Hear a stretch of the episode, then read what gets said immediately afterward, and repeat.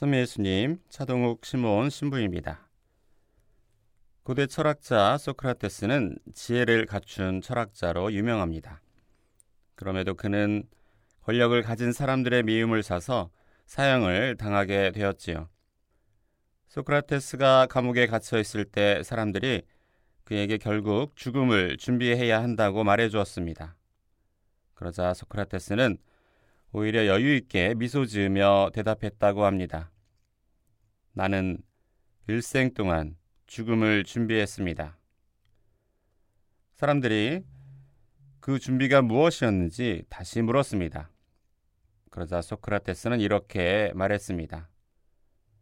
나는 남몰래든 공개적으로든 다른 사람들에게 잘못하지 않고 살아왔습니다.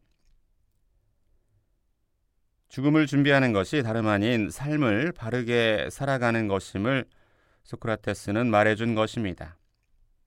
우리들은 모두 미래에 대한 두려움을 조금씩 가지고 있습니다.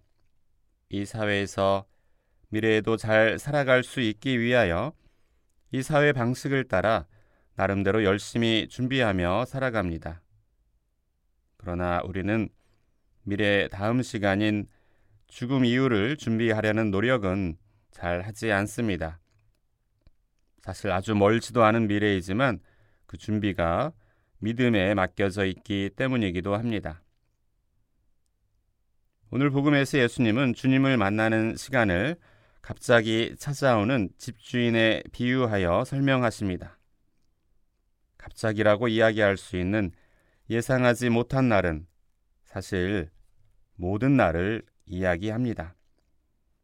앞으로의 모든 날이 나의 삶의 마지막 날, 주님을 만나는 날이 될 수 있기 때문입니다. 그러므로 그날에 대한 준비는 그 순간에 할 수 있는 것이 아니라 모든 날에 걸쳐서 이루어져야 합니다. 그리고 그 준비는 어떤 것을 말할까요? 주인이신 예수님으로부터 받은 사랑과 용서의 소명을 간직하고 실행하는 삶입니다. 예수님께서 우리에게 맡기신 가장 소중한 재산은 당연히 그분의 사랑과 용서입니다. 그 재산을 버려두고 제대로 쓰지 않는다면 주님의 재산을 상하게 하거나 버리는 것이 되겠지요. 그러니 먼저 가장 가까운 사람들에 대한 사랑과 용서를 통해 늘 나의 마지막 날, 주님을 만나는 날을 준비하도록 합시다. 오늘 나의 사랑을 다하려고 노력했는가? 나의 태도 때문에 혹시나 나도 모르게 상처를 받은 사람은 없었을까? 내가 용서를 청하지 않은 사람이 있는가? 또 내가 용서하지 못하는 사람은 없는가? 이러한 성찰과 그에 따른 실천으로서 우리의 마지막 날을 훌륭하게 준비할 수 있을 것입니다. 그리고 이러한 노력으로 죽음에 대한 준비를 미리 하며 사는 사람은 사실 어느 순간에든 참된 삶을 살고 있다는 뜻이기도 합니다.